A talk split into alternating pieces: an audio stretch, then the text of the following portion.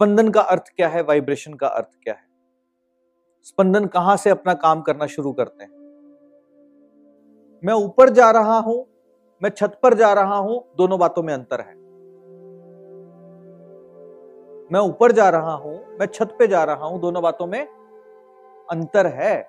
Universe को नहीं समझ आता कि ऊपर जाने की क्या परिभाषा है। छत पर जाने की परिभाषा समझ आती घर से निकलते वक्त मैं जा रहा हूँ, कभी इस शब्द का उपयोग मत करो। जाकर वापस आता हूँ। सलमान खान क्या बोलता है? आते हैं। ये सुनिश्चित करता है कि आप घर से निकल के वापस घर को आओ। बहुत छोटी सी बात है। मैं नहीं जानता न्यूमरोलॉजी में क्या क्या पढ़ाया जाता है, पर मेरी स्पंदन की दुनिया तो ऐसी है। आप बोलते क्या हो? पहले क्या करते थे? सुनिए जी। हस्बैंड को क्या कहते थे? सुनिए जी। सुनना ही पड़ता था बेचारे को। आजकल हब्बी हो गए। आजकल क्या हो गए? हब्बी हो गए। और हर वाइफ ही शहद हो गई, हर वाइफ ही हनी हो गई। नाम क्या हो गए? डिस्ट्रॉट हो गए। पिताजी का डैड हो गया। डैड और डेड में समझ नहीं आता। रिश्ता खत्म हो जाएगा तुम्हारा उनके साथ। या माता जी का मॉम हो गया। क्या, किसको फॉलो कर रहे हो? किन स्पंदनों को क्रिएट कर रहे हो? किन वाइब्रेशंस को क्रिएट कर रहे हो? एक शब्द जो मुँह से निकलता है, एक स्पंदन क्रिएट करता है, ये बात याद रखना। तो तुम जो बोल रहे हो, वो सबसे ज़्यादा महत्वपूर्ण है, तुमने बोला क्या? अक्सर लोग अपने घर का रेफरेंस कैसे देते हैं, पता है? मेरा घर जो है एडजॉइनिंग दैट हॉस्पिटल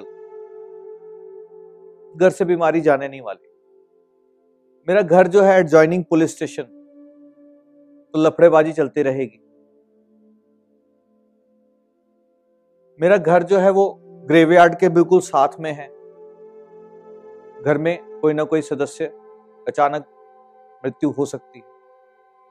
आप स्पंदन कैसे क्रिएट कर रहे हो? आप वाइब्रेशन कैसे क्रिएट कर रहे हो? सर, जैसे मैंने अभी आपके स्पंदन के बारे में सुना तो मेरे को ध्यान आया, हम जो है ना कटकट नुमा कोर्ट के सामने कॉलोनी एजीसी उसके अंदर रहने आए और 2019 तक उसमें रहे। तो कोई हमारा लैंडमार्क पूछता था ना, हम कहते थे कोर्ट के सामने वाली कॉलोनी के अंदर हम लोग रहते हैं। तो अब पोजीशन है कि 2019 में हमने वो कॉलोनी तो छोड़ दी, लेकिन कोर्ट में आना जाना शुरू हो गया। मैं न्यूमरोलॉजी का कोर्स कर रही थी, तब आपने यही चीज़ सिखाई थी। मैंने एड्रेस किया था कि अपना, मेरे घर के नियर बाय हॉस्पिटल है। जब मैंने आपको पूछा था, हमारे घर से बीमारियाँ क्यों नहीं जाती? तब आपने बोला था एड्रेस क्या है? तब मैंने आपको ये बताया नियर हम ये लिखते हैं नियर बाय गीता हॉस्पिटल तब आपने बोला था, जब ये हॉस्पिटल हटा दोगे तो बीमारियाँ अपने आप जानी शुरू हो जाएँगी। और उसके बाद से नेचुरली धीरे धीरे वो चीज़ पकड़ में आई कि हम हमेशा इसी चीज़ को कनेक्ट करते हैं। Nearby Geeta hospital hospital hospital तो फिर बीमारियाँ तो ऑब्वियसली रहनी ही रहनी है, किसी ना किसी रूप में, चाहे बड़ी, चाहे छोटी। और उसके बाद से अब धीरे धीरे धीरे धीरे सब न्यूट्रलाइज हो रही है। बीमारियाँ मतलब वो ना बराबर रह गई हैं, और जो बड़ी बड़ी थी वो तो सॉल्व हो चुकी हैं। तो हर वक्त एक पॉजिटिव वाइब्रेशन हर वक्त अच्छा बोलना। घर से कोई निकलते हैं तो क्या पीछे से आवाज़ मारते हैं? वो गया। डोंट से दिस समझ रहे हो बातों को? आपने जो भी बोलना है उसके पीछे के अर्थ को क्लियर करना। मनस्तल पे कि क्या चीज़ दिमाग के अंदर जा, जा रही है उस यूनिवर्स के अंदर क्या स्पंदन क्रिएट कर रहे हो?